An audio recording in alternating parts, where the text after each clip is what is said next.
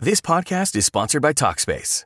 May is Mental Health Awareness Month, and Talkspace, the leading virtual therapy provider, is encouraging people to talk it out in therapy.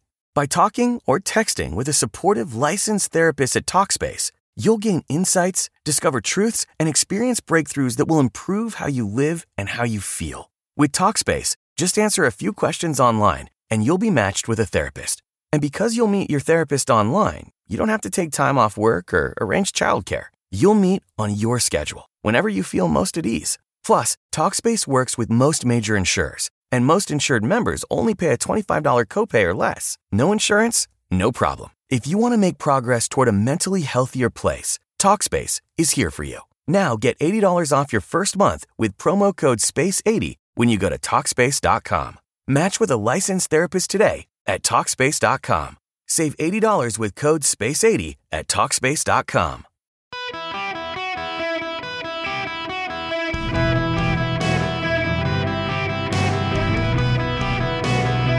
Welcome to the Erick Erickson Show podcast, hour two.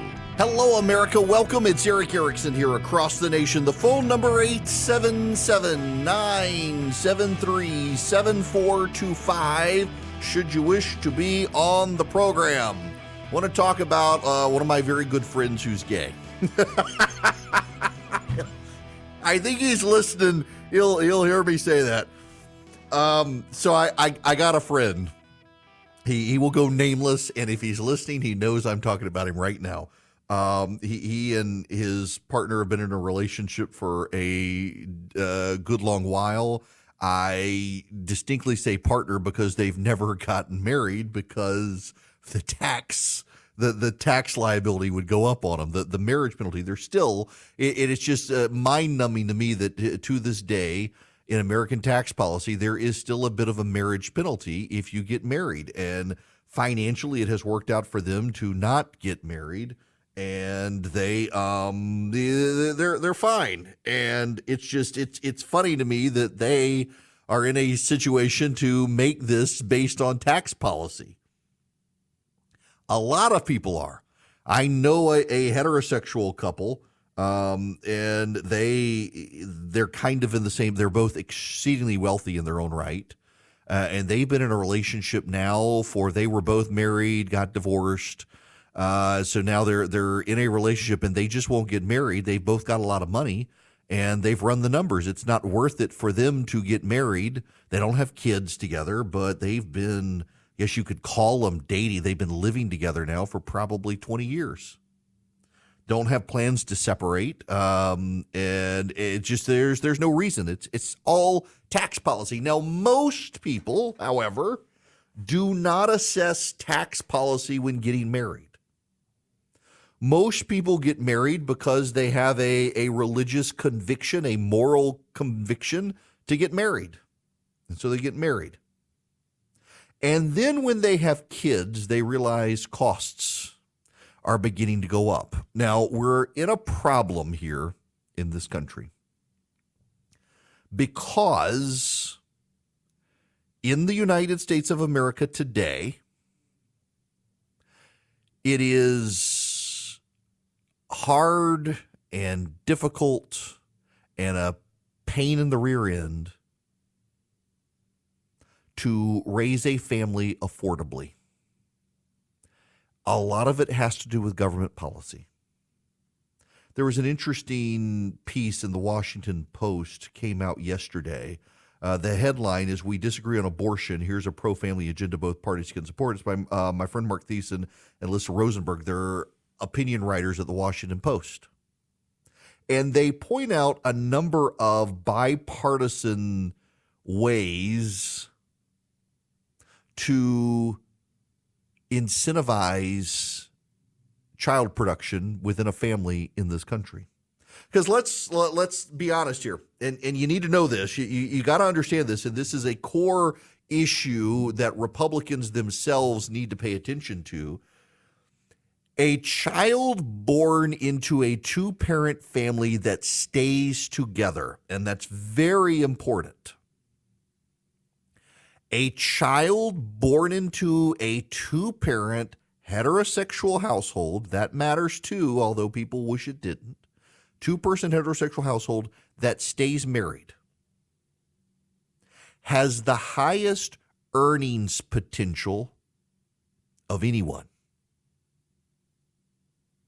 A child born into a two parent homosexual household where it's gay men have the second highest earning potential.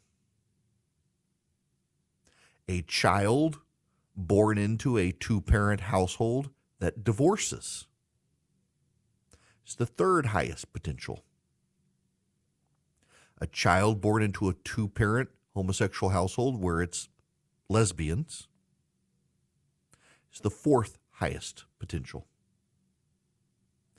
And a child born with no father in the house has the worst potential for earnings. An out of wedlock child without the dad present. Dads still matter in this country. In fact, a uh, single parent household with a dad, his earnings potential is generally considered that that child's earnings potential is generally considered to be about where it is with a two parent heterosexual household. Um, it, it's actually a fascinating data point that over time, in most situations, and do you know why this is and why it's kind of lumped together? It's kind of sad. Is that uh, it is you're more likely to have a single parent dad household where the mom died as opposed to the mom abandoned the kid, and so it's typically treated as a uh, two parent heterosexual household. Now, if that's confusing for you, let me just break it down this way again. If you if you've got a kid born in a two parent heterosexual nuclear household, that child is going to be everybody else's boss.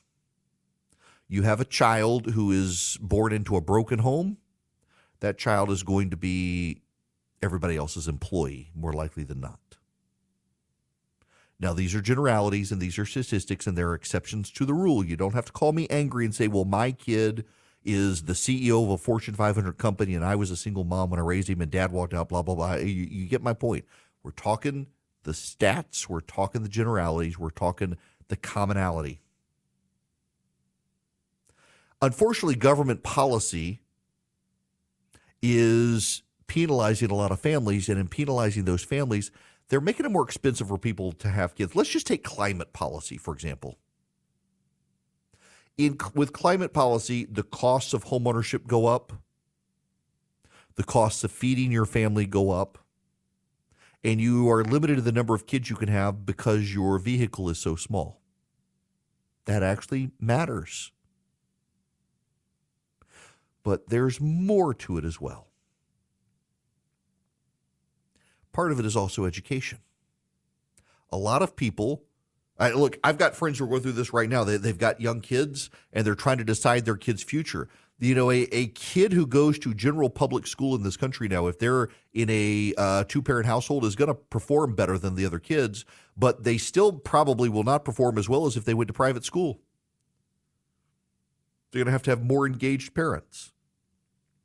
Part of the issue, part of the the the, the problem here is uh, school choices become more and more expensive. This is why in states that have robust school choice, kids tend to perform better and are more academically gifted. Uh, think about the report yesterday. A report came out from a left wing website and a left wing writer attacking the Florida school choice program because some parents were buying PlayStations or flat screen large televisions as opposed to funding their kids' education. That's on the parents. They're trying to discredit the entirety of the Florida school choice program based on the choices of a few parents. Can you imagine if a conservative had done this with welfare?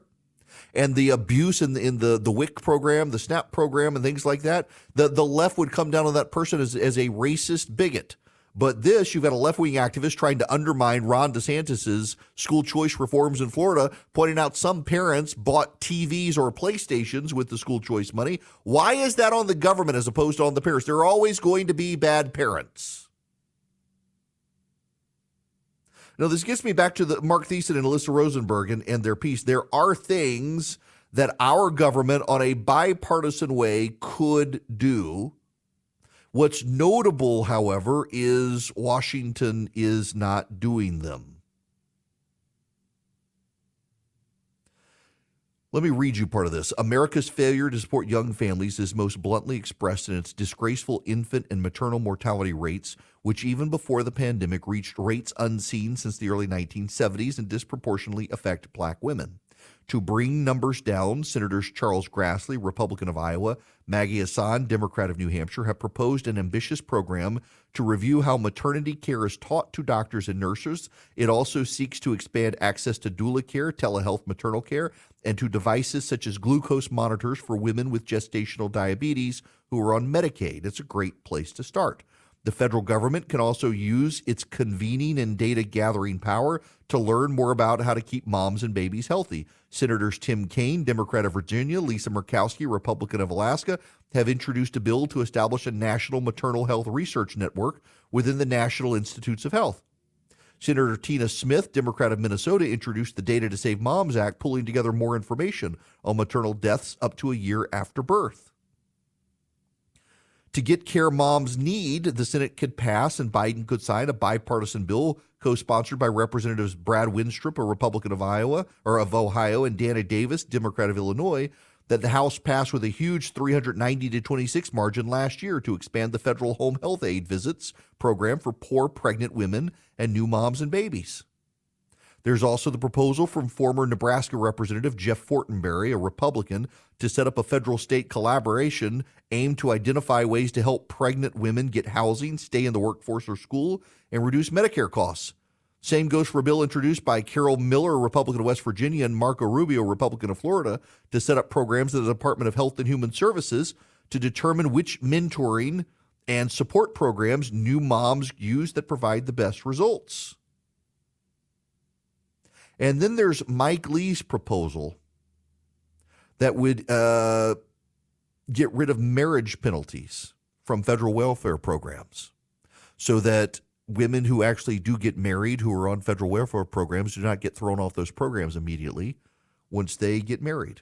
Or Mitt Romney has a bill that would raise the credit for per child tax credit from 2000 to 4200 for children younger than 6 and $3000 for those 6 to 17.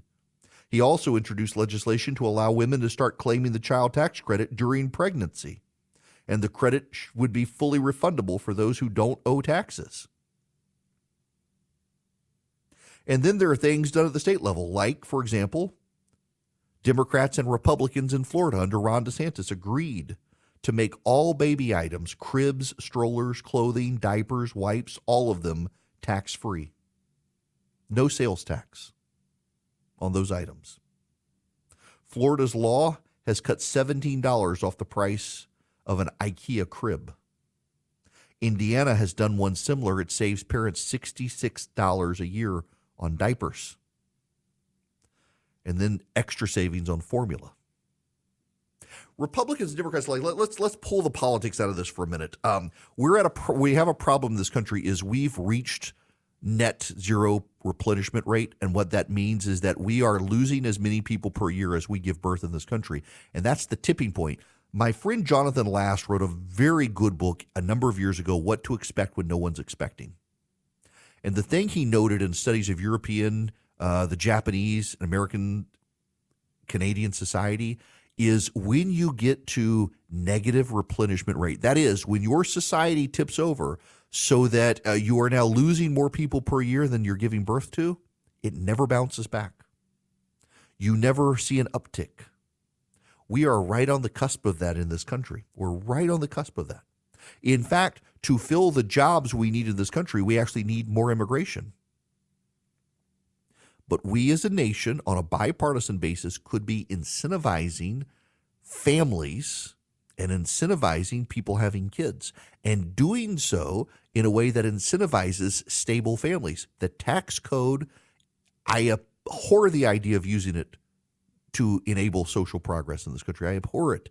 The idea is for it to be used to collect revenue to fund government.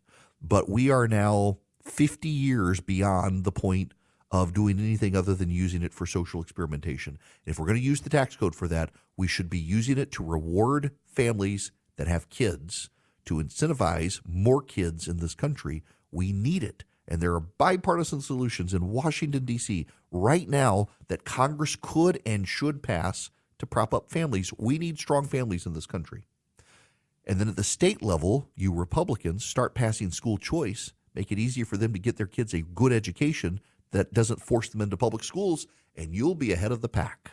I am a small businessman. The company that I run for my radio show, it's a small business. I've got employees. I don't have HR. You may be in that situation and you may really need HR. Well, you may want to talk to Bambee. When running a business, your employees can create all sorts of interesting situations and they could get you in trouble. What happens when two employees are squabbling? One of them smells bad all the time. What do you do? How do you navigate the rules? With Bambee, you get access to your own dedicated HR manager starting at just $99 a month. They're available by phone, email, real time chat. Onboarding and terminations run smoothly. Team members reach peak performance. Your business stays compliant with changing HR regulations. Let Bambee handle your employees for you. Their HR autopilot automates important HR practices like setting policies, training, and feedback. Listen, you want US based HR managers who give you experience, expertise, a personal touch you need to make it seem like they're a part of your team. They could cost 80 grand a year, but Bambee starts at $99 a month. Schedule your free conversation today to see how much Bambee can take off your plate. Go to Bambee.com right now. Type in Erick Erickson under podcast when you sign up. It'll help you. It'll help your company grow. It'll help you keep peace of mind. It's spelled B A M B E E. BAM, B E E dot com. Type in Erick Erickson. Hello there. Welcome. It is Erick Erickson here. Be patient on the phones, my friends. I'll get to you. I, I so you guys know Leo Terrell? Uh, he was a a big uh, Democrat civil rights activist for a very long time. Um, he was a talk radio show host, uh, Democrat, uh, and he had a a conversion in 2020. He decided to support Donald Trump in 2020 after having been a Democrat for a very long time. So I, I say this and note that having been a Democrat until 2020, he doesn't know the lay of the landscape for the GOP. And I just I saw yesterday he referred to Congressman Chip Roy, a close personal friend, as a rhino. If you know anything about Chip Roy, eh, calling him a rhino means you actually have no idea what you're talking about. Uh, he is a conservative's conservative. He is the most conservative member of the United States House of Representatives, inarguably so.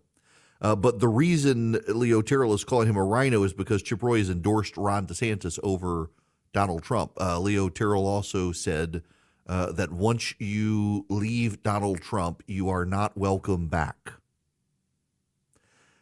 Now, I happen to know something about winning elections. I was a political consultant who ran elections around this country quite successfully for a number of years and got myself elected to office.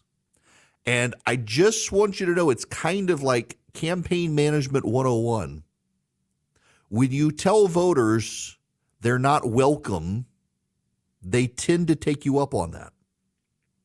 So someone probably needs to uh, make sure that Leo Terrell understands when you burn bridges with voters and tell them they're not welcome, they're not wanted, they're not desired, they may take you up on that. Remember, Kari Lake, uh, just a few days before her election in Arizona, told McCain voters she did not want them voting for her, and they said okay.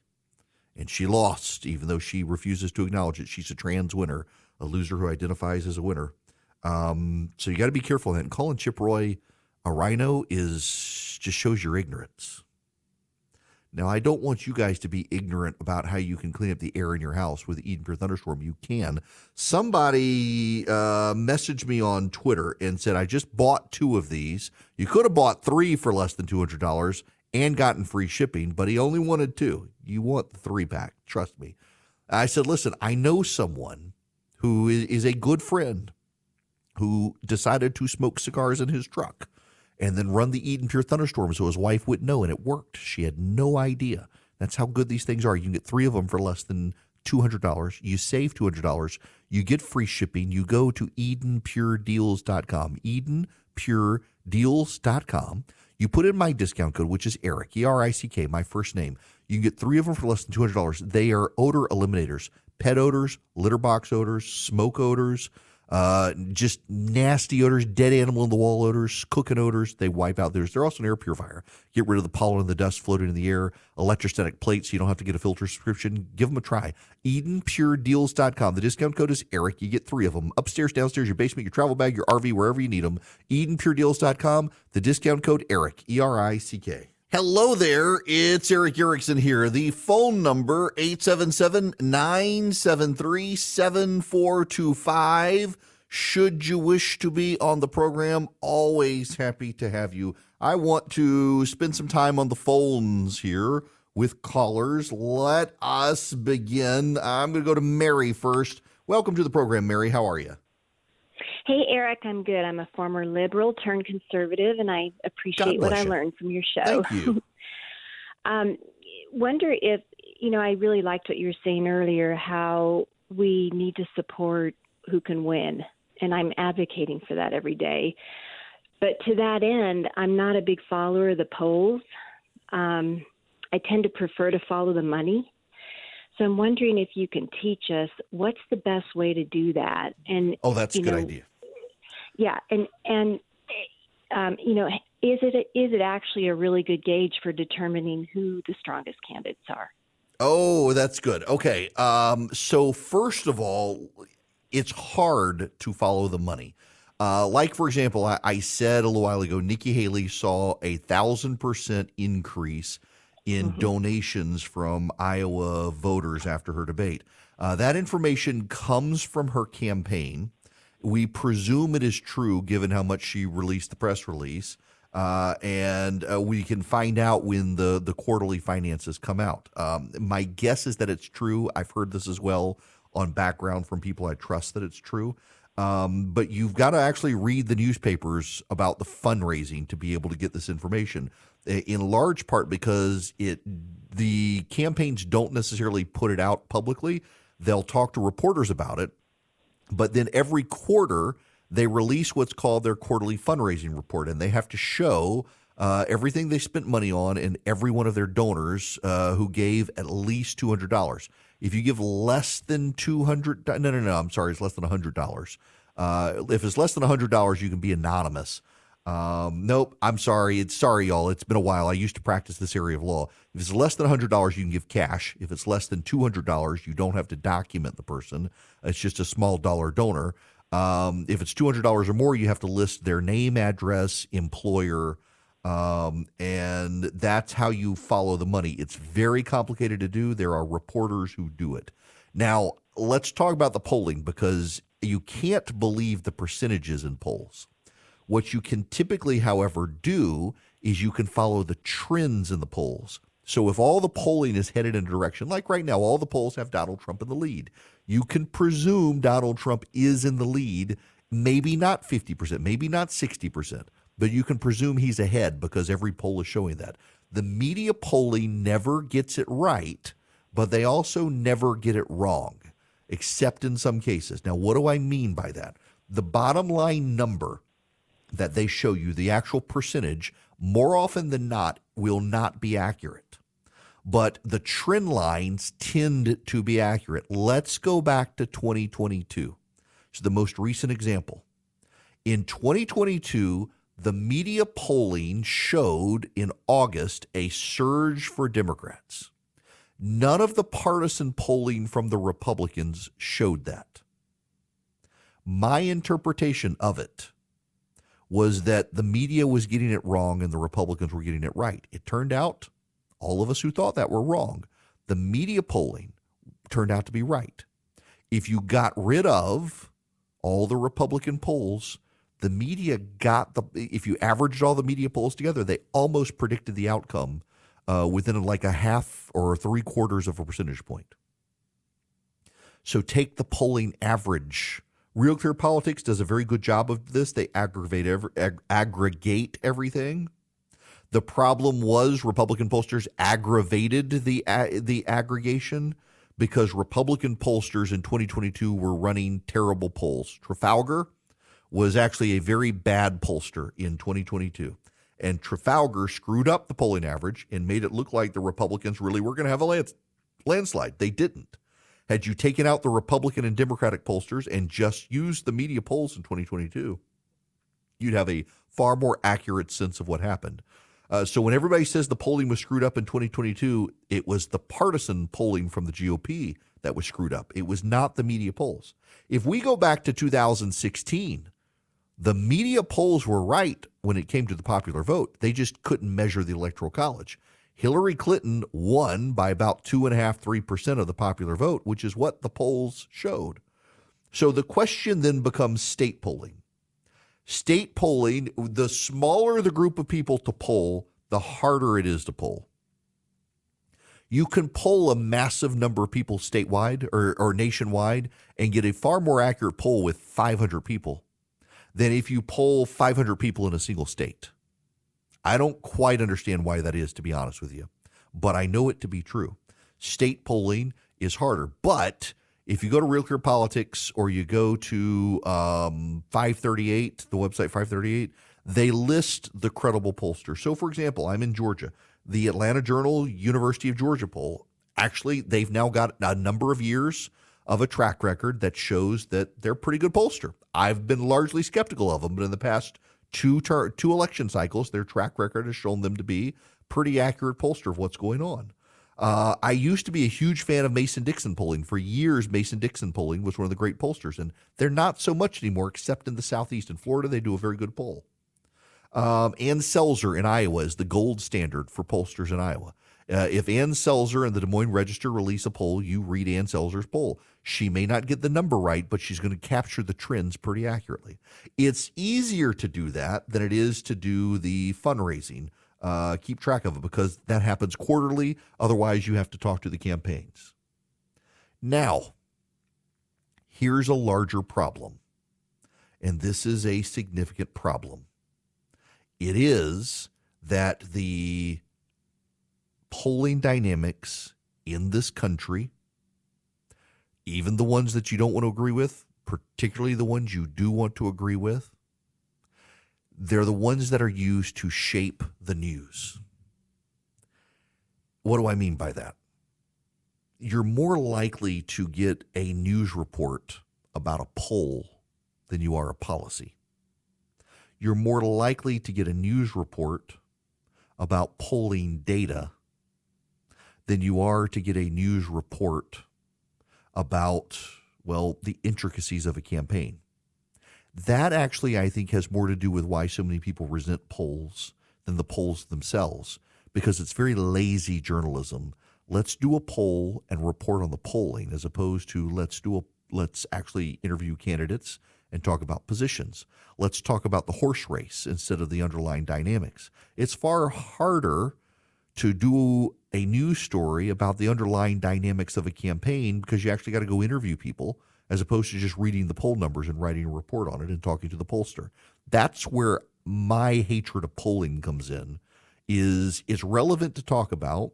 It gives you a sense of the direction of the race, but you should not do it at the expense of everything else. And too many members of the media want to spend their time covering the poll and not actually covering the actual underlying campaign. Now, back to the phones, uh, 877 973 7425. Uh, Vula, you're going to be up next. Welcome to the show. Thank you, Eric. I wanted to get your opinion on a potential strategy for Democrats um, that I'm reading through several online forums. We have Feinstein, the senator in California, with failing health, and she could, let's put in quotation marks, leave her role as senator as a result. Kamala Harris has been appointed to replace Feinstein. This frees up Biden to step down as a presidential candidate so Democrats could then nominate Michelle Obama as their candidate for president. If that were the case, I would think, wanted to get your thoughts on this, that she could win in a landslide over Trump or have a pretty good chance of winning over any other Republican for president. So I wanted to get your thoughts on that strategy. Okay. I have to ask you two questions first, and we have time, so you have to humor me. Uh, 1st of all, your name. Uh, yes. I love it. Where is it? A family name? It's Latina. Okay. It's Argentinian. So Latina. I absolutely love it. Um, it, it, my call screener very, very kindly spelled the pronunciation because I don't think I would have guessed Yeah. it based on spelling. But my gosh, I love your name. So number Well, one. thank you. I'll answer to anything nice. Okay. N- number two is you're about the 2000th person to ask me the Michelle Obama question in the last month or two. And I got to imagine that it's out there somewhere and, and I don't know where it's coming from. Um, so what, what, what struck you to, to where, why did you land on the Michelle Obama thing? Well, it was just thinking about how do you, as a Democrat, how would you get Biden out of his role so he doesn't run again without Harris being the de facto nominee? And then I, I just read a variety of different online forums and just this just kept there's a lot of, and you know, in, in 20, 2020, there was also, and in 2016, there was the Michelle Obama speculation, which, which kind of tells you that um, there's something about Michelle Obama. My wife, by the way, read her book and genuinely liked her book. And what I think a lot of people on the right don't appreciate is that Michelle Obama was from the sort of family that people on the right say you should be from. Uh, two parent, heterosexual, nuclear household where the family was forced to eat together at dinner. The mom made sure there was a meal on the table every night, uh, that sort of thing. Um, she's got an impressive story. I don't think Michelle Obama wants to go back to the White House. Uh, and the reason I say that is because if you read her book or you know people who know her, which I do, the worst day in her life was when Barack Obama won the presidency. She was not a fan of being in the White House. Um, now, now let, let's say she does. I think you're probably right. She'd be a formidable candidate if she did. Uh, I, I don't think there's any denying the fact she'd be a formidable candidate. A lot of women uh, would go for it. The problem, however, is that that's the Michelle Obama who's in the book, who you and I think of. That's not the Michelle Obama on the campaign trail. And on the campaign trail, she would have to rise or fall on her own and on public policy. And I don't know that she would come across as well on the campaign trail as as she does on paper. They're always great candidates on paper. Now, to your larger point, though, this gets to a problem the Democrats need to realize. In the same USA Today Suffolk poll I was telling people about, where they polled the voters who refused to vote in 2024, among the Democrats who refused to vote in 2024, they're just done with Biden. They think he's awful. They, they think he's terrible. They think he's too old. They want nothing to do with him, and they want a new candidate. Michelle Obama could get those people off the off the sidelines and bring them in. I just don't think she's going to do it, though. Um, I could be wrong. I, I could be wrong. And you, as I said, you you are like the two thousandth person in the last month to say, "What about Michelle Obama?" from from the right, concerned about her. I I don't think she's going to do it. I do think privately Democrats acknowledge that there's a problem with Kamala Harris. They don't know how to get rid of her without causing more problems, but Michelle Obama Michelle Obama can connect to people in a way that Kamala Harris can't, which gives her an advantage. Kamala Harris doesn't do a good job every time she's on the campaign stage. It just doesn't work well. But they're struggling with Joe Biden.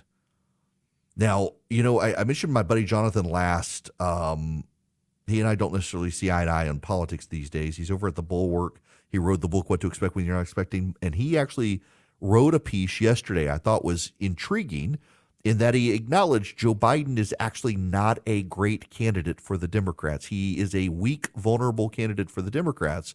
But what the Democrats may intuitively understand is that Joe Biden remains the only Democrat who can keep the Democratic Party together to even attempt to win, that any other Democrat would either be too liberal or too conservative. And Joe Biden is kind of the Goldilocks person for the Democrats right now.